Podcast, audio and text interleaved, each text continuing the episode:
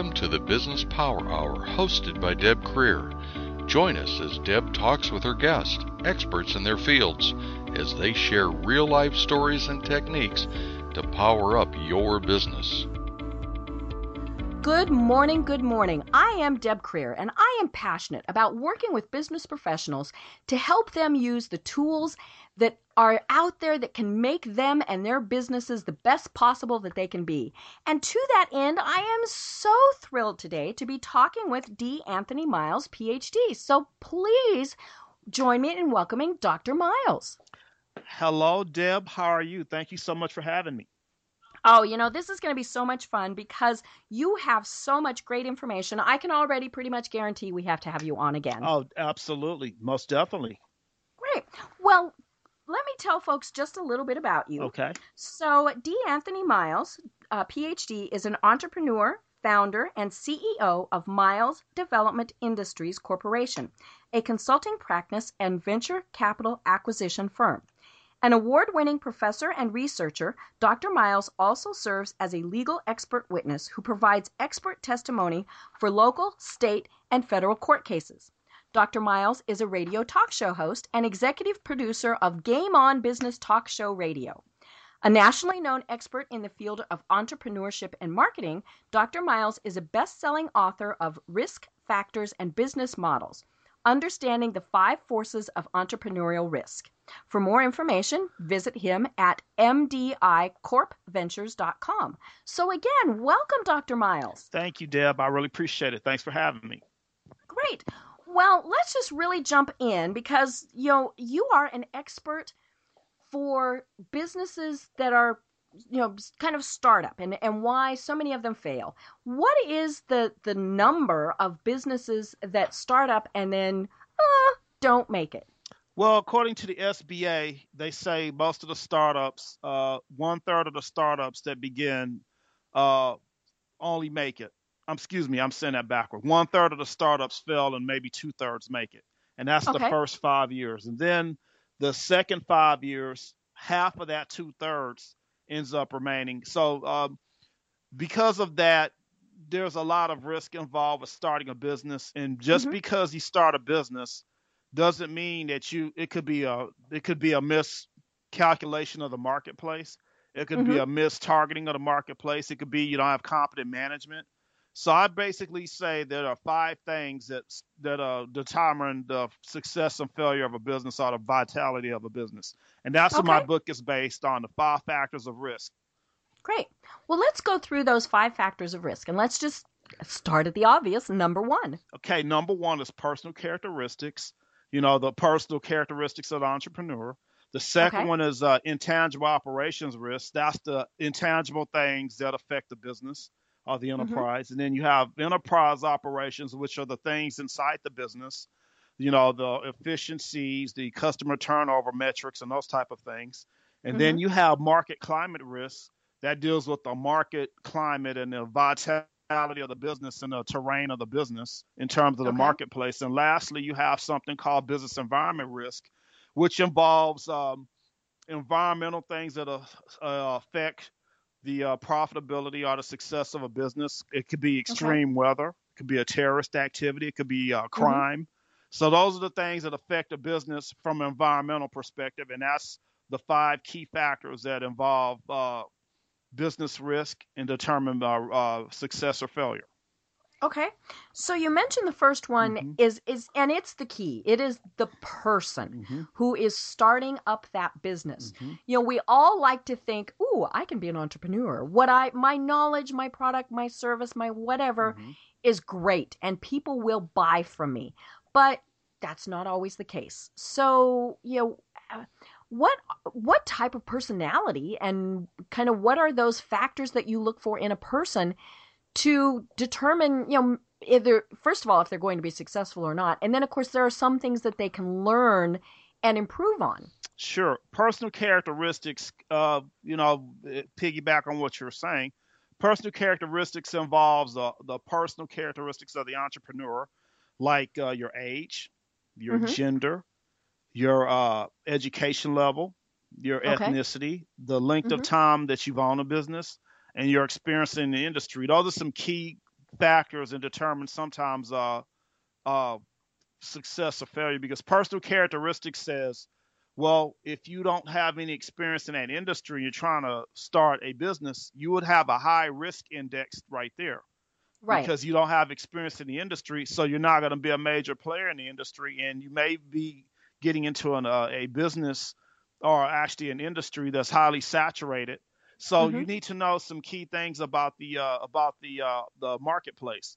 Now, what I did find in my research that is a very, very good indicator to your audience is that age, I shouldn't say age, gender did not have an effect on business success or business risk. Interesting. Oh, absolutely. However, age did have some I guess, influence on your level of risk, because most people that start a business do it between the ages of 45 and up. Maybe 45 and 55. And you probably say, we're kind of done with corporate America. Right, exactly. We've been laid off, whatever. You're more seasoned by the time you start a business around that age. And also you take the business a lot more serious, because you know you only have one chance to get it right. Yeah, somebody might counter that and say, well, Mark Zuckerberg started Facebook when he was 20 something. Yeah, but see, that's an anomaly there. Right. Okay. And he had a lot of very good advisors. Absolutely. He had advisors who were probably people in their 40s and 50s. Right. So age has a critical factor, because one, when you've obviously either graduated from school or you took business classes, so you're more seasoned by the time you start a business. And a lot of times, we make our mistakes, when we're younger, and then they tend to shape how we view things as we get older. So age is a critical factor. Now, another one that I talked about is your expertise in that industry. I talked about that a little bit, but I'm going to talk about it from this aspect.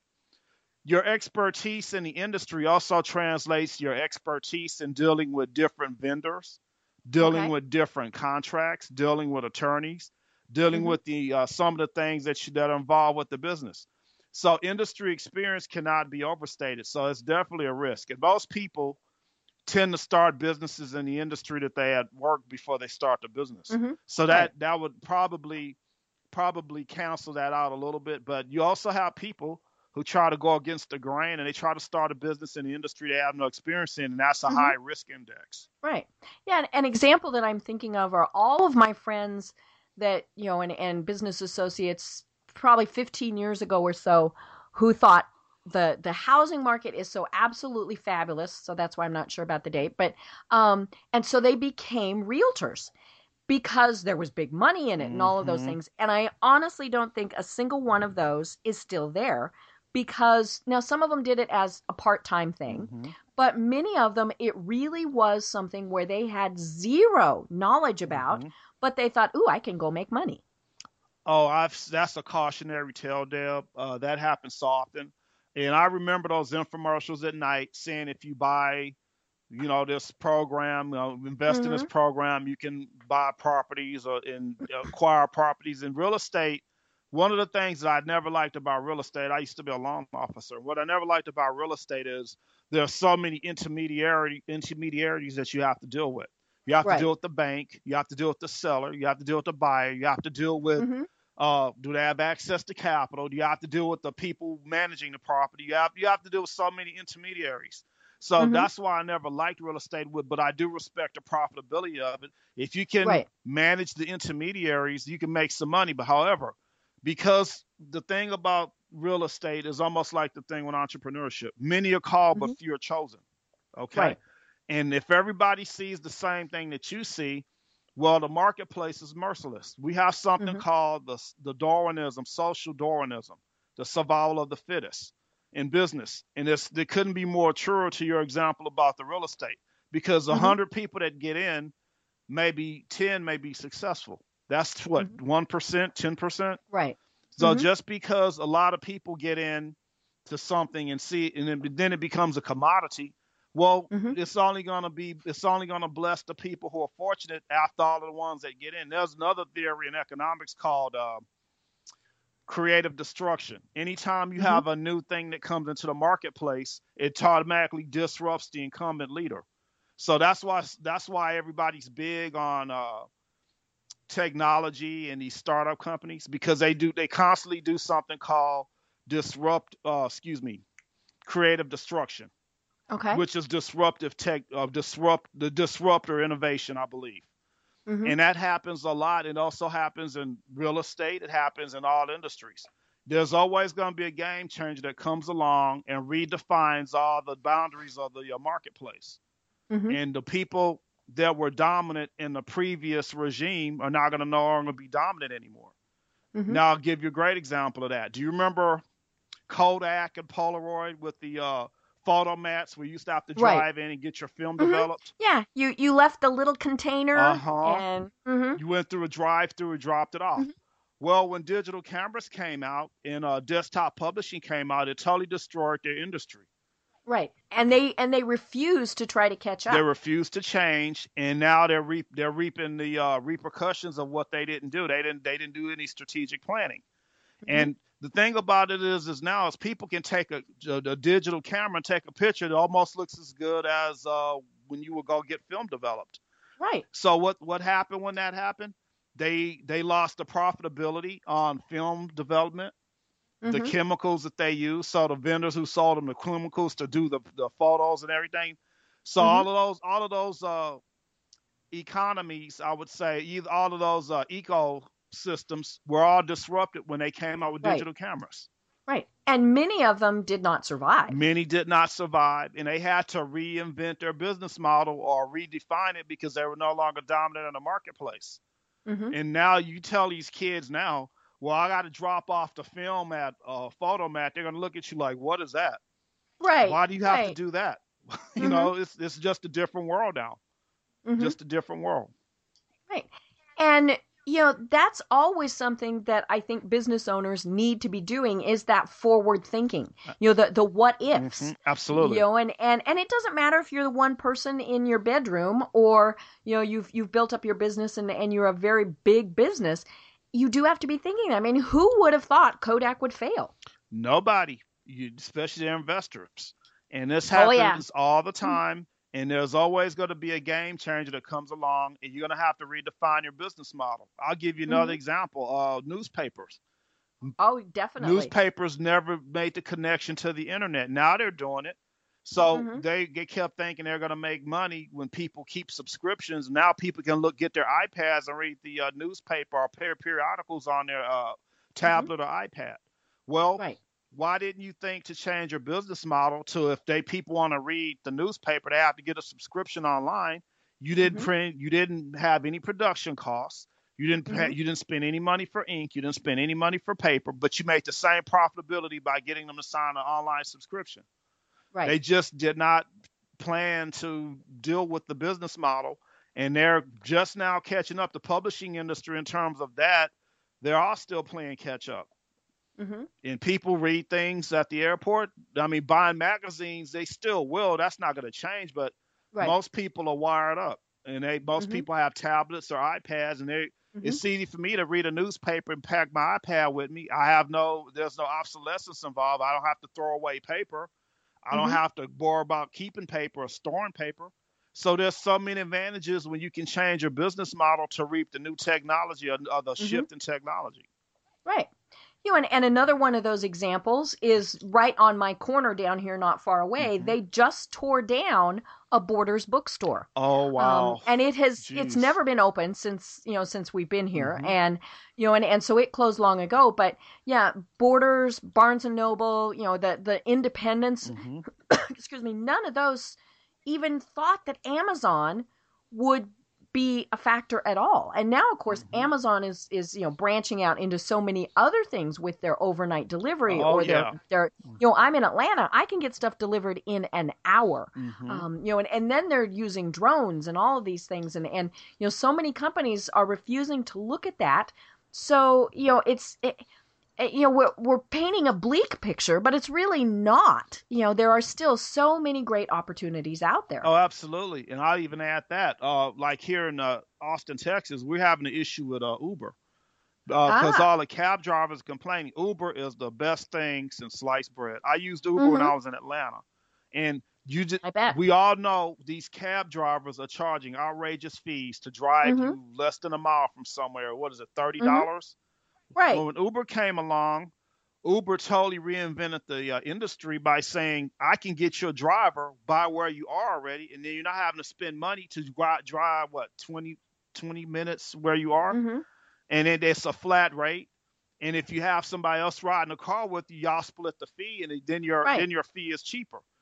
Cab drivers, well, what they did in the state of Texas was they tried, I believe they were successful, they outlawed Uber because the cab drivers complained. Now, you have to understand that you're going to keep seeing this over and over.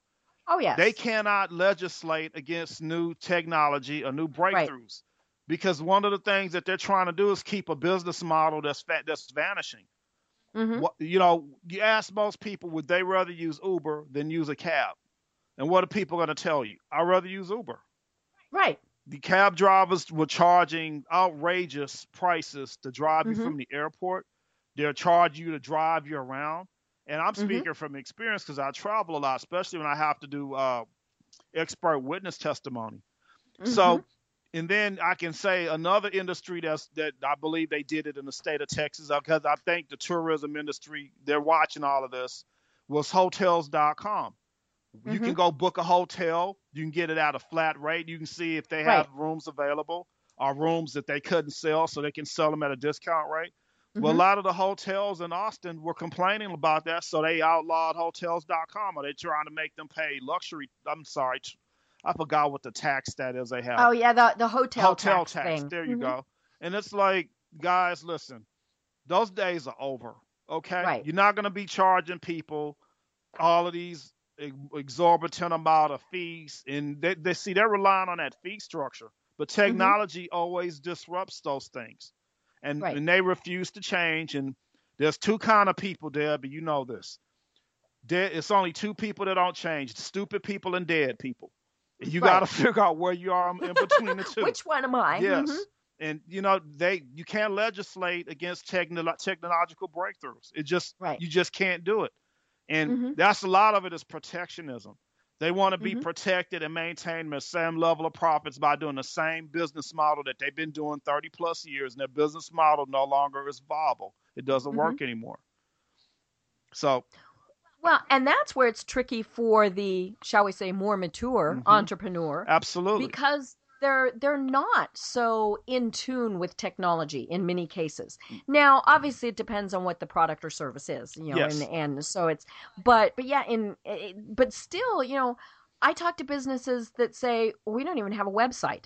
Oh, wow. Really? Oh, wow. And it doesn't matter what the business is, because there's that little thing called Google and, and people want to look it up. If I'm going to a restaurant, I want to see what the other reviews are. Yes. Or if I'm going to hire a painter, what have people said about her on Yelp? All of these things. And, and then my favorite are the people who look at me and say, well, I don't have to have a website because I have a Facebook page. Oh, and I tell them, no, bad. Oh, wow. Because that's not their site. I know the next exactly time you talk about Facebook, yes. They could change it. In fact, they do. They change how they look. They change the algorithms, all of those various things. And, who knows? Maybe the next time you log in, they're going to say, okay, it's going to cost you money. Absolutely. And so you always absolutely have to have at least a 1 or 2 page website. I mean, we're not saying get complicated here. Right. But I totally and so that is where it's hard. But it's so easy anymore. I'll take that a step further, Deb. I had a guy that gave me some advice when I was starting my business. And he told me this, and I really want your audience to hear this. He said, I can tell you're not serious about business when I look at your business card and you have a Yahoo address on your business card. Yep. Or AOL. Uh-huh. Ah! He said, well, I think I know I agree with you. Tell me why. He says, when people see you with that, or I see you with it, you're just trying to do business, but you're not willing to spend the money into your business or invest into the business and go have your website built and go have your own email address. Yep. And, it used to be that when we bought a URL, and this was back in the dark ages, yes.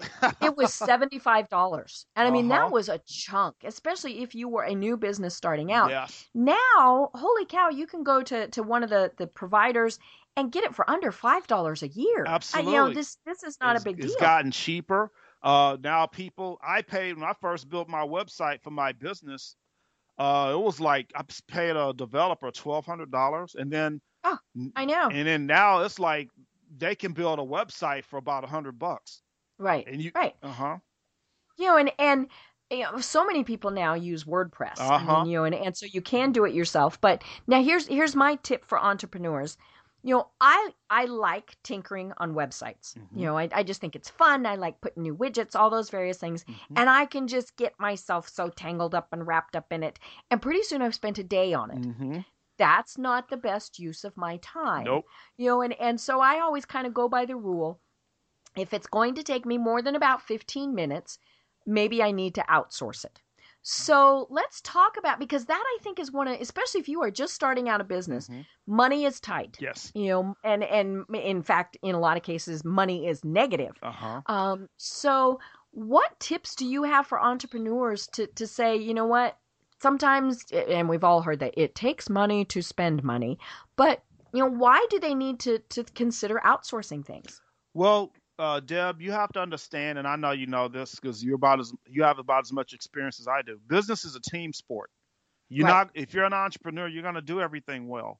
So you have to manage your circle of competence. And what I mean by mm-hmm. circle of competence is, if you're good at something, stay in your lane. If you're right. good at marketing, don't try to do accounting. Hire an accountant mm-hmm. for that. You mm-hmm. have to be strategic in how you manage your business and manage the resources in your business. So you rather go order, TurboTax, guess, right. Screw up your taxes, mm-hmm. try to learn software, trying to do your taxes instead of just hiring a CPA. Then mm-hmm. you get a letter from the IRS saying they want to do audit because they don't believe the taxes that you filed doesn't make sense. Right. Sometimes you just can't do stuff on the cheap. You have to mm-hmm. invest in your business. You have to put sweat equity. You also have to put capital equity into it. Mm-hmm. If I'm not saying you have to go out and buy at a store. What I'm saying is you have to be strategic about your resources and try right. to manage your resources, which are mm-hmm. big resources, time. Mm-hmm. It's like the guy who's at home on the weekends. He'd rather pay a yard man, right? Instead of him doing right. it himself, because mm-hmm. it's going to take me 2 hours to cut the yard. I can pay a yard man and I can still keep maintaining the other things that I need to do. So mm-hmm. my tip, you know, given that anecdote or given that analogy, my tip would be, you have to understand business is a team sport, and right. you have to manage your team, and you have to manage your circle of competence. You're not going to do everything well. So you mm-hmm. have to work at get someone else to fill in the holes of your competence and mm-hmm. manage those resources, because time is a valuable resource. And right. the time that it takes for you to learn something, you know, we don't have learning curves for entrepreneurs. Either you're in or you're out. Either you're making right. money or you're losing yeah. money. Mm-hmm. So that's what you have to keep in mind. Well, and you can certainly do things like trades. You know, you mentioned the CPA. So maybe it's the marketing person yes. who goes to the CPA and says, excuse me, you know, what deal can we work out? You know, I'll help you with your marketing. I'll help mm-hmm. you with your social media. Mm-hmm. You know, whatever it is. Maybe you are a plumber, uh-huh. you know, and you go to the CPA and you say, you know, for a year, uh-huh. I'm at your beck and call, or, you know, whatever, uh-huh. so that it's not actually costing you money. Now, remember, mm-hmm. though, sometimes that puts you further down on their priority list. I would totally agree. But, you know, it is definitely something. So you're not just writing the check. Well, there's bartering, and that's like the that was the old way of doing business. If I could do something for you, you do something for me, and then we're both mm-hmm. whole. And I totally right. agree with that. And I believe, and most CPAs, from the ones that I've met, I've had experience with, most CPAs are cynical. They're negative.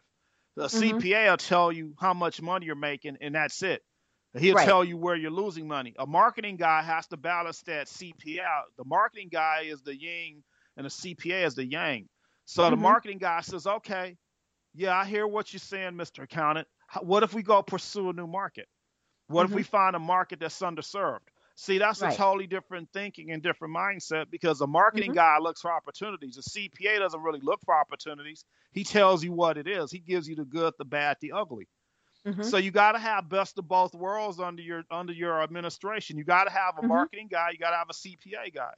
Mm-hmm. Now, the old school mantra used to be, and I totally still subscribe to it, is you have to go by ABC. You need an attorney, you need a banker, and you need a CPA. Right. And that's the holy trinity of business. And if you don't have the holy trinity intact, you will get yourself in trouble. Right. You know, and it's so important that on things like that, that you're not doing it the cheapest way possible. Yes. You know, you mentioned attorney. Well, you know what? You can go online. You can incorporate. Did you do it correctly? You know, all of those various things. And you know, we're not talking, you know, $1,000 retainer. Right. You can find a great business attorney that, you know, who will give you an hour's worth of time, but you're set up correctly. You know, I was back in Colorado not long ago and, you know, having a big family get together, and was just delighted when my nephew, who's in his 20s, so, you know, he's in that much younger group for being an entrepreneur, is setting up his own business. And it's going to be like a handyman, painter, you know, that type of thing. Yes. And the first words out of his mouth were, "I'm getting a business license and registering my company." And I went, ding, ding, ding, ding, ding, because, you know, he knew, his big thing was liability. You know, he knew that with what he was doing, there is a much bigger risk of things going wrong, you know, all sorts of things. But he was setting it up properly. And he said, "It's taking me longer, but I'm doing it right." And here's one of my favorite sound effects. So I know that eventually this is going to happen. Yep. You know, and you know, but it came from a passion, which I think so many entrepreneurs have to, or we have to have it. I mean, you know, you just can't say, "Hey, I want to do that." But it was something where his friends were saying, "Hey, can you do this for us on the weekends, on the evenings?" And he did, and you know, and then he started kind of charging for it, and then he paused. And he thought, "This is going to make money, but I need to do it right." Yes. And I think that's how so many businesses get started, but they skip the "and I have to do it right" part. I totally agree. And I'll take one step further with that, Deb. You got to be careful about business entity types, which is one of the risks that I talk about in my book, which will be the intangible operations. Sole proprietorships are very risky. And I'll tell you why they're very risky. If you have a business, and let's say you're a car mechanic. I'll give you something hypothetical. And you go work on a guy's car, and a guy drives off your place, and you obviously you have a receipt showing that you did the work, and he has a wreck and kills his whole family. Well, what do you think is going to happen? Well, the family's attorney. You didn't fix the car right. Yeah, the family's attorney is going to come after you, and if you're sole proprietorship, and all the banks know this, when you if you don't, even if you have your business registered, even if you did all of that, and you go to your bank account, and they're going to keep treat it as a personal account. They're not going to treat it as a business account. So when that attorney comes after you, he's going to go seize all of your assets or put a freeze on your assets. And he's probably going to prevail in court, because he's going to say, "Listen, you caused this accident, so we're going to sue you. We want damages." They're going to freeze your bank account. And you know why? Because you didn't have a separate entity for your business. Right. He could sue the business and not sue you personally. Okay. And that's where a lot of guys make the mistake, because I learned this with my bank. When you go to a bank and open up a bank account or a business account, first thing the banker is going to ask you, or the person that set you up with the business account, is where your articles of incorporation. Right. And if you don't have articles of incorporation, they're going to treat the bank account like a personal account. And the thing about that is, if you get sued, that means they can come after your house. They can come after your bank accounts. They're most likely going to freeze your account, because they're going to get a court order. And now you're legally liable for everything, because you ran the business as a sole proprietorship. So you want to stay away from sole proprietorships. Now, another thing that's bad, that's worse than a sole proprietorship, is a partnership. Oh, yes. Oh. Partnership is a sole proprietorship times two knuckleheads, okay? Meaning, I'm a partner with you, and you decide one day that you want to find God, but you're going to take all the money out of the business and just leave. I have no legal recourse. Right. So you have to have the right entity in place to protect yourself. So a business starting should either get an LLC, a S Corp, or a C Corp. Most likely, a LLC if you're starting out, or LLP. Mm-hmm. Right. Mm-hmm. And, you know, it varies a little bit from state to state as to, you know, what you're doing. But, you know, that's where it comes back to the first A, attorney, because they will advise you on that. You know, and my business is an LLC. And it's, you know, it was very easy for me to set up. You know, I set it up in Colorado. And Colorado actually was you know, pretty easy on how to do stuff. But it was funny because I had people who said, oh no, you should have done it as a sole proprietorship. Oh my God. Because then, well, and their rationale was that way I could qualify for and say that I was a woman-owned business. And I said, I'm still a woman-owned business. You know, it doesn't matter. Wow, and I said, exactly. Yeah, where did that come from? Oh, well, and, you know, it was just the weirdest thing. And I mean, we see that because companies, if you're dealing with a larger company, a lot of times they have quotas. Right. Or they have preferences. Right. You know, they want to deal with minorities. Right. But I said, you know, no, an LLC can still say that it is a woman-owned business. It's, you know, it's 100% a woman-owned business. You, even if you had all male partners and you were like, say, the principal partner, you would still qualify as a female-owned business.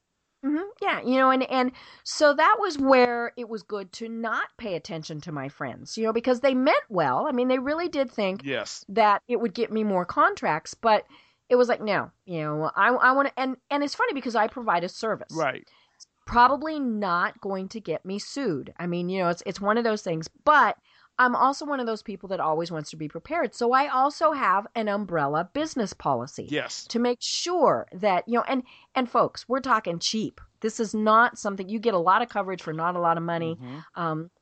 You know, and it's well worth not having to worry about it. Now, again, depends on your business.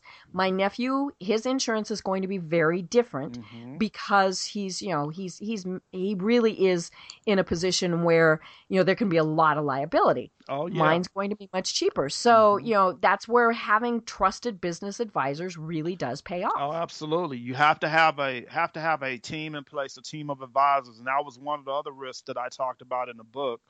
Does the business have a team of advisors for guiding the business? And I'm not talking about board of directors. I'm talking about do you have mentors you can go to that you have access to? A mastermind group. Absolutely.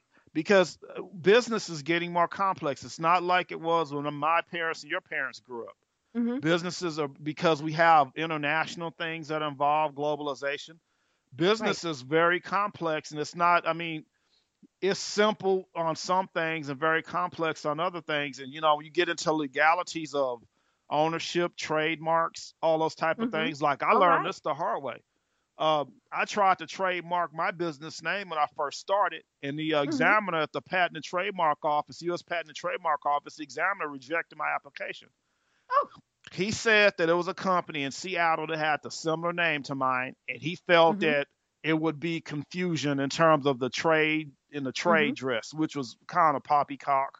Well, I had to go back and pay another $1,200 to an attorney to go do another search. And I finally got my business name registered in a trademark. But it was, you know, that I said, I have to do this because one, because I'm protecting my name and I have to have those things in place. And how would you like to not trademark your business? And you get a cease and desist letter from a company that said, they've been in business for 30 plus years and they're issuing you a cease and desist letter to not use that name anymore. And you've already invested in a name. You've bought stationery. You had monogram shirts. You got your website. So now you just killed your business because you didn't do your due diligence. And your name is not a good enough business name. I mean, and I'm saying, you know, your name, yes, it can be the business name. For example, yours is, mine isn't, but you know, that's, but you can't assume that because you used your name, that's okay. You know, there are other people out there with your name or similar names or all of those various things. So again, you know, take that time, make sure that you're protected. Oh, absolutely. And you, even if you find a unique name and try to protect your name, you can still be vulnerable to someone claiming that they had the name before you. Now you got to fight it out in court. If you want to be in business, remember, many are called, few are chosen. This is your chosen moment. Are you going to fight to keep your business name and fight and do the things that you need to do? Or are you just going to say, well, I'll go get a job and that's it? Right. Yeah, absolutely. You know, and it's interesting because all of these little glitches along the way are the reasons businesses fail. Absolutely. You know, and especially if you're going up against somebody who has bigger, more powerful attorneys. Mm-hmm. You know, and you know, sometimes people just change the name. I mean, you know, that works. Uh-huh. But you know, many times they just think, "Nah, I'm not going to do it." And you have to see business like this. Business is about what you bring in and what comes out. Okay. Mm-hmm. You always want to be on the right side of zero, not on the left side of zero. Mm-hmm. Okay. So you have to keep that in mind. Anything that has to be taken care of, you should take care of it. If your business name needs to be changed because someone else has that same name, well, you know what? Just do it. I mean, mm-hmm. you're going against the grain. You know, you're fighting something that you're not going to win. A guy had the business name before you did. You're not going to like make everybody change over and jump on your side. You have mm-hmm. people with unrealistic expectations like that as entrepreneurs. Right. So and you know, there's that thing called Google. Uh-huh. You Google the name. Yes. You know, see where it might come up somewhere else. Uh-huh. And you know, and it doesn't matter if it's a different industry, you know, all those various things, because you know, now sometimes obviously location matters and things like that. Mm-hmm. But it's pretty easy anymore to start doing your own research. You hit it right on the head, Deb. You can Google. You have to use the internet as a research tool or mechanism for you to make sure that you're doing things. Now, if you don't want to do that, well, find you an attorney, pay him his fee. Mm-hmm. The attorney can do that for you. Now, I know LegalZoom, and a lot of people using LegalZoom, and it's a great, great business. LegalZoom can do a lot of those things, like incorporate mm-hmm. you in your state.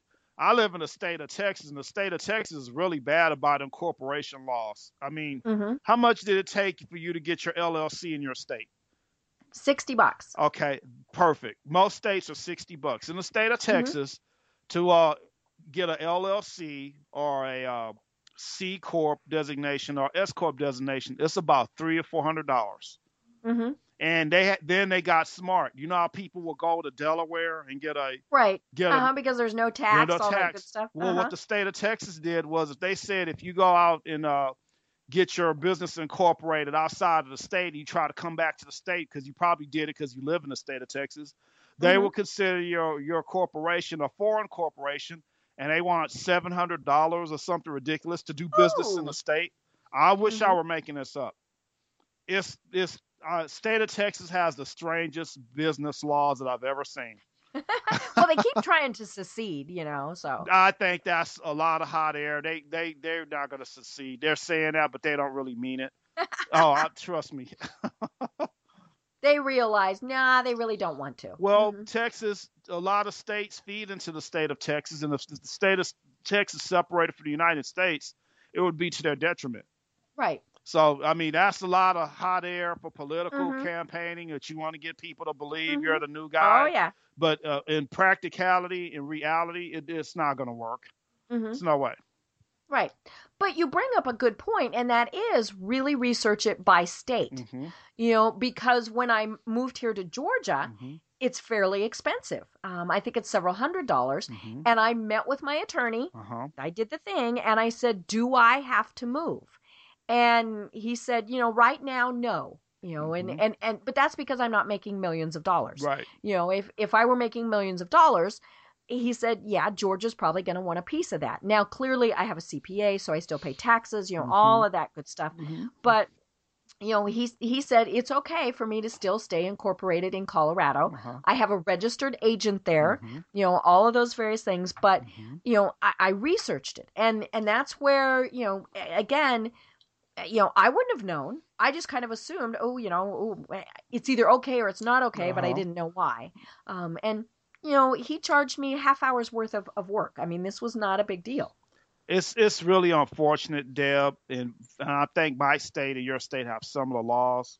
Mm-hmm. Charging people exorbitant amount of fees for incorporating a business is just ridiculous. Okay. Well, and especially because it's a small business, mm-hmm. that fee could be their entire profit for several months. Yes. See, they're killing entrepreneurship, not only the dream of the entrepreneur, but they're killing commerce. Because you have to remember something. When people start a business and they have to hire people because they mm-hmm. can't do everything themselves, where you're putting people back to work. So when you have all these ticky-tack laws about if you incorporate it outside of the state, we're going to charge you and designate you as a foreign corporation. I mean, the reason why people are doing it is because they want to save money. Why would you want to pay $400 to incorporate a business where you can pay $69 in another state? So, I mean, they have some very draconian laws, state laws about that kind of stuff. And I really think they need to be changed and really need to be repealed. Right. You know, and especially because it is pretty easy for people to, no, we're not going to say get around them, but to figure out something else is, you know, and so then, or for many people to just say either A, I'm not going to do it, or B, I'm going to do it without. And then, of course, we're back into the liability problems and all of those various things. So, you know, it's always interesting to see how things evolve and change over time. Well, remember, I'm in the state that's that did outlaw Uber and trying to outlaw hotel.com. It's like they just refuse to understand that you can't do business like that. Right. And you know, the state of Texas is a great place to live, but some of the laws are just absolutely just unconscionable. Right. You know, and it's funny because that is one of the reasons why I tell people, and especially small business owners, get involved in your chambers of commerce. Absolutely. You know, and your business associations, because you might not have a voice, you know, but when you're part, or an industry association, you know, they all hire lobbyists, all of those various things. And, you know, they'll keep you on top of things, whether it's a city council ordinance. You know, I'm from Colorado. And, of course, you know, a lot of what's been going on out there pertains to marijuana. You know, and so, you know, the county that I am from is a very small county up in the mountains. And the way that the law was written to allow marijuana legalization was that counties could opt out. And so the county that I am from opted out and said, nope, it is still illegal in this county. There have been several businesses that have thought, wow, this would be, you know, for whatever reason, a great place to have, you know, either a retail store or, you know, one of the companies that went up there wanted to do one of the hydroponic growing, whatever thing those are. And they said, you know, we could bring 300 jobs to this region and we could do all of this. And we, you know, and the county still said no. You know, and so it's interesting because it does vary from place to place and from county to county, sometimes even just city to city. So your trade associations, your business associations, all of those things can help you stay on top of those or notify you, hey, you know, this is about to change. Because as a small business owner, we can't keep track of that, you know, and we don't care. You know, there's so many things that go through a legislature every year or, you know, county commission, all those things. We don't care. And all of a sudden, oops, you can't do business the way you used to do business. Well, the other part of that, Deb, is this. This is just like the era of prohibition. Eventually, they're going to have to, they can't keep ignoring the profits that come from this. And they're doing it legally. That's not, I believe that the stigma to this has to be the people that either partaked in smoking marijuana or the ancillary things that came with it, like the obviously drug trafficking. But if they manage it and you know regulate it, well, they can actually stop and circumvent a lot of those things that they're trying to fight against. But I believe it's eventually going to be legalized in all states because look at all the money that was spent with law enforcement and TEA or the DEA with all of that.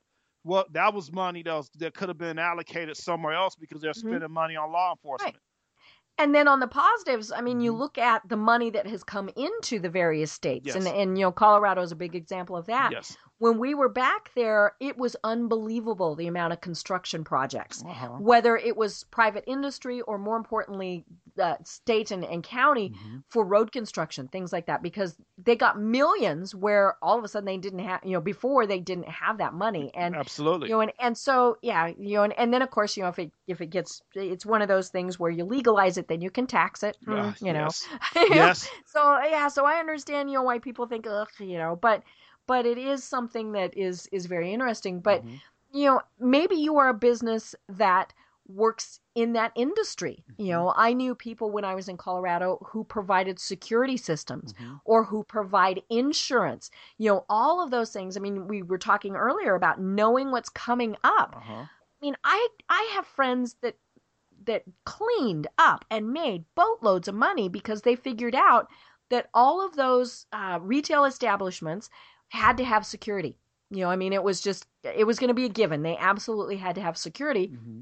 So they started security companies that, you know, were able to go in and work with these businesses and give them the products and services that they needed. Yes. So they were forward thinking. Yes. Yes, indeed. Yes, indeed. You got to be forward thinking.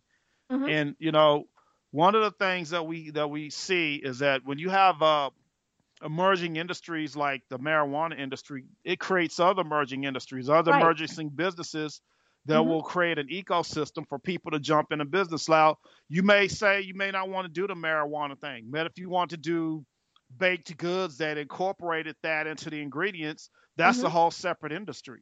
Right, right. Or medical issues, things like that. Absolutely. So, you know, sometimes we have people that, you know, remember, goes back to the mantra is two people that won't change, stupid people and dead people. I believe this mm-hmm. is a great example of that. Right. Oh, yeah. You know, and it always is interesting to watch the people who jump on those bandwagons early. Uh-huh. I think one of the funniest stories that I saw was, now they told them no, this was not permitted, mm-hmm. but the little Girl Scout brownie troop mm-hmm. who sold cookies right out in front of one of the establishments. Oh, dear. I mean, I just thought that was absolutely hilarious. But, you know, the Girl Scouts said, no, not good. Oh, dear. But I thought, you know, those are little entrepreneurs. Well, entrepreneurship, you know, when people make money and people make money for themselves as opposed to working for someone else, there's mm-hmm. no feeling like that in the world. Yes, right. There's the downside that you're responsible for the risk, but I think the rewards outweigh the risk depending on the industry you're in, depending mm-hmm. on the client base that you have. There's emerging opportunities all around us, and mm-hmm. some people are going to take advantage of them, and some people will not take advantage of those opportunities. Right. And we also have some to call passive entrepreneurs.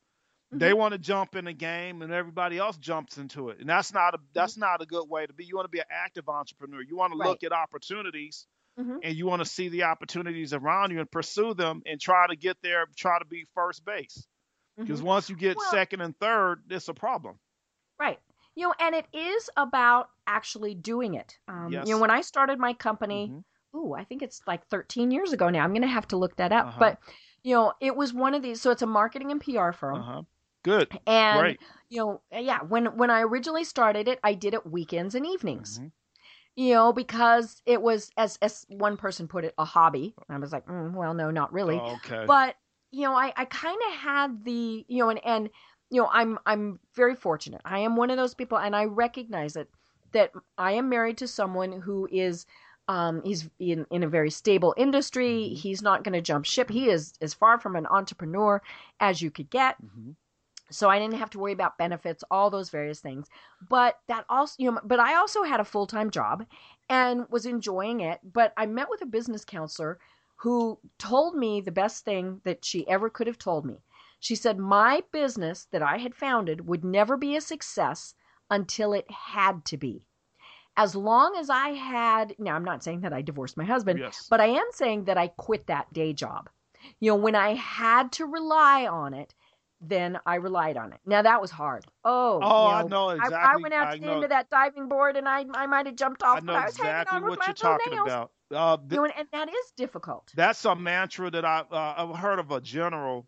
That's it sounds like where that came from. And it was he mm-hmm. did this. They were going to Ireland to battle another army, and mm-hmm. When his troops got off the boat, he burned down the boat. So the guys are looking at him. They had to succeed. Yes, yep. He said, now you will be forced to fight. So now you don't mm-hmm. have that crutch thing. You can run back to the boat. Right. So that'll make you more valiant in fighting. Mm-hmm. And it's the same thing like what she was telling you. When you don't have that cushion there, you know you have to go out there and hustle. That's a different mm-hmm. mindset. Mm-hmm. I totally understand that. Yeah, you know, and it is hard, you know, especially if you are the sole breadwinner or even, you know, 50-50. Yes. Because you are thinking, oh, my gosh. But that comes back to what we've been saying. You have to have planned it out, uh-huh. you know, all of these various things. So tell us about some of the other tips and techniques that you have so that when somebody decides, okay, I'm going to burn that bridge. I'm going to, you know, yes. I am going to jump ship on my own. What are some other things that can help them be successful? One of the things that I tell some of my clients this, and this is not, I'm not Mr. Guru or anything, but what I say is, if you want to be successful at anything, you need to have the ability to see something before everybody else does. And what I mean by that is you have to have your third eye working, your mind's eye. And that means when you see an opportunity before anybody else sees it, that's profitability staring you in the face. And then the other part of that is once you seize that opportunity and once you find that opportunity that you can make money, then you have to build a structure around it, build a business around it, and you will be successful. Now, that's probably easier said than done, but there's opportunities all around you. One way to spot an opportunity is to look for problems. That's how a lot of companies are created. Stamps.com was created by a guy. I forgot the name of the guy who created Stamps.com. He was actually waiting in line in the post office, and he was very upset about why it took so long to get through the post office to buy a stamp or buy postal products. So he came up with Stamps.com. He saw that as a problem, and he turned it into an opportunity. So that's what you have to do. You want to look for gaps. You want to look for problems. And I guarantee you, if you do that, you will be prosperous. You know, and then do the planning, get your mastermind group, do all of those things, so that you aren't just, taking that leap of faith. But at some point, it really does become taking a leap of faith. And entrepreneurship by nature is a derivative of economics. And a lot of it is based on risk. Are you willing to take a risk? Are you risk adverse? Are you willing to take a chance? And some people are not, risk averse. Some people just won't take risk. Some people just, they'll say, listen, I'm fine where I am. That determines some successful entrepreneurs versus other people that just don't want to take any risks. When you step outside, it's a risk. So you have to reframe that to go, what opportunities can I seize and how can I make the most money at it?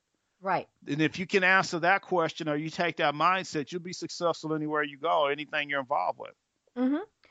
Well, and that is something that people really need to look at because, how many times have we seen someone who lost their job for whatever reason and they decided, oh, I'm going to go into business for myself.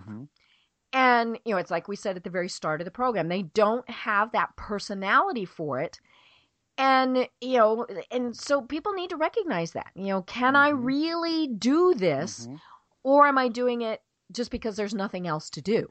And we, that's a great example, Deb. And another thing I'll add to that is there's different types of entrepreneurship. And what a lot of people don't understand is when you're an employee, you're still an entrepreneur. You're just selling your time to somebody else and they pay you a fee for it. So you have employees, you have people that are self-employed who get paid by the hour, like i.e. the attorneys, doctors, and you have somebody called business owners. Business owners don't have to be in the business in day-to-day activities. However, they're involved with the business, but they have people managing the business. And sometimes it takes time to get to that point because I'd rather be a business owner than be self-employed because a business owner, the profitability of the business is not dependent on my time. The profitability of the business depends on the people that I have in place to manage and function and maintain the business. So we want to strive to be business owners. Yes, if you start out being self-employed, yes. You want to transition to be a business owner. And then when you will go from being a business owner, then you go to being an investor. Right. Investor invests his money into other people's time, not his own time. So it's easy for me to go invest in a business that's starting, like a great example is I want to invest in a real estate development group that's going to put new houses by the ocean. And I didn't have to start the business. I didn't have to put any money. I didn't have to go spend money on an attorney. However, I'm an investor. You are not. That's a different type of entrepreneur. So I have the ability to invest in different business ventures, and I have ability to get a return on my investment. So there's basically four types of entrepreneurs. You have to pick the right type that's for you. Right. Some people like to work hands-on. Well, that's a self-employed guy. He's a specialist. He loves working, being in his field and being involved. Then, that's you have to understand when you don't have to start a business to be an entrepreneur. You just have to know which way you want to go with it. You can be a business owner. You can buy a business. You can acquire a business. You can be an investor. So if you understand the game of entrepreneurship, you'll never not be successful. Right. Well, and you explain that in your book. Yes. So tell us again about your book and where people can find it. My book, The 5 Forces of Entrepreneurial Risk, The Causes of Business Failure. You can buy my book at Amazon.com. You can buy it on eBay. You can buy my book at Barnes & Noble.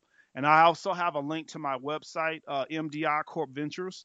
If you click on the link to the book, it'll take you right to, you can purchase the book from one of the third-party contractors. Perfect. Also, I have a website called ResearchGate, and I also have some presentations that I've given. And it's free of charge. You can download and have a copy. Like I did a presentation. I know you heard of this, Deb. Multi-level marketing. I did a 1-hour presentation at Texas A&M where I talk about people need to stay away from that type of business. Yeah, you know, it's one of those that. Yes. And now it does work fabulously for some people, and we'll just leave it at that. It's an acquired taste. Everybody likes sushi, but everybody doesn't want to eat sushi. Right. And, you know, and it comes back to the whole entrepreneur thing. Yes. You know, you still have to put a lot of work into it. There's a lot of sweat equity. And I think that's where so many people fall down is they think, well, you know, I'm just going to be a level, you know, on this and they're going to give me everything. No, you still have to work very hard at it. And the people who are successful have worked very hard at it. Well, a lot of people get into that business and they don't think they have to work like what you were saying. And also the other part of it is you're having to deal with people's perception of that type of business. And that could also be something that's going to be a problem for you. If you can work that business and it works for you, by all means, do what's right. If it works, do it. But if it doesn't work for you, well, it's not the end of the world. You just weren't successful at that type of thing. Right. There's different types of entrepreneurship. You just have to find the right one for you. Mm-hmm. Well, now, Dr. Miles, tell us about a couple of the other services that you provide for people. Sure. What I do is I'm a business advisor to high net worth individuals. I advise lottery winners and also professional athletes and other people with high net worth. And my capacity that my business is, I provide consulting services. And what I do is I'm a startup expert and I'm a marketing expert. So I kind of in all phases of the business from the startup till when they consider getting venture capital. And that's basically my services in a nutshell. Wait, and where do they find you online? You can find me online, www.mdicorpventures.com. I have links to if you want to contact me and you're interested in using some of my services and expertise. I have a page where you put in your information. And you submit it, and I will get it. And I will definitely make time and chat with you. Great. You know, and the one thing I wanted to ask you about, we have no time to ask about, was when you say you're an expert witness. I mean, that just fascinates me. So, you know, but we did just scratch the surface on this, and there are so many things that we can continue to talk about. So I guarantee to our listeners that we will have you on again. Oh, I will definitely love to come back, Deb, and I think that I'll talk about some of the cases I was involved with. Right. Make you laugh. Oh, I know. You know, and it's fun. It's ever changing and never the same. I think that's one of the cool things about it. Absolutely. And you have to really, really speak on the behalf of who hired you, because there's also people that can dispute what you say. And, and so you have to be, you know, definitely have to be on top of your game. Definitely be on top of your game. Well, holy cow, speaking of on top of the game, we're at the top of the hour. Wow. So I want to thank you again. I've been having a great time talking with Dr. D. Anthony Miles, so thank you very much. Thank you so much, Deb. I had a blast. I could do this all day. I know. You know, that's what makes it fun. That's where we have the passion, and that's what every entrepreneur really needs to think about is, could you do it all day and still enjoy it? Absolutely. Perfect. Well, to everyone out there, have a great day, and we'll talk with you next time.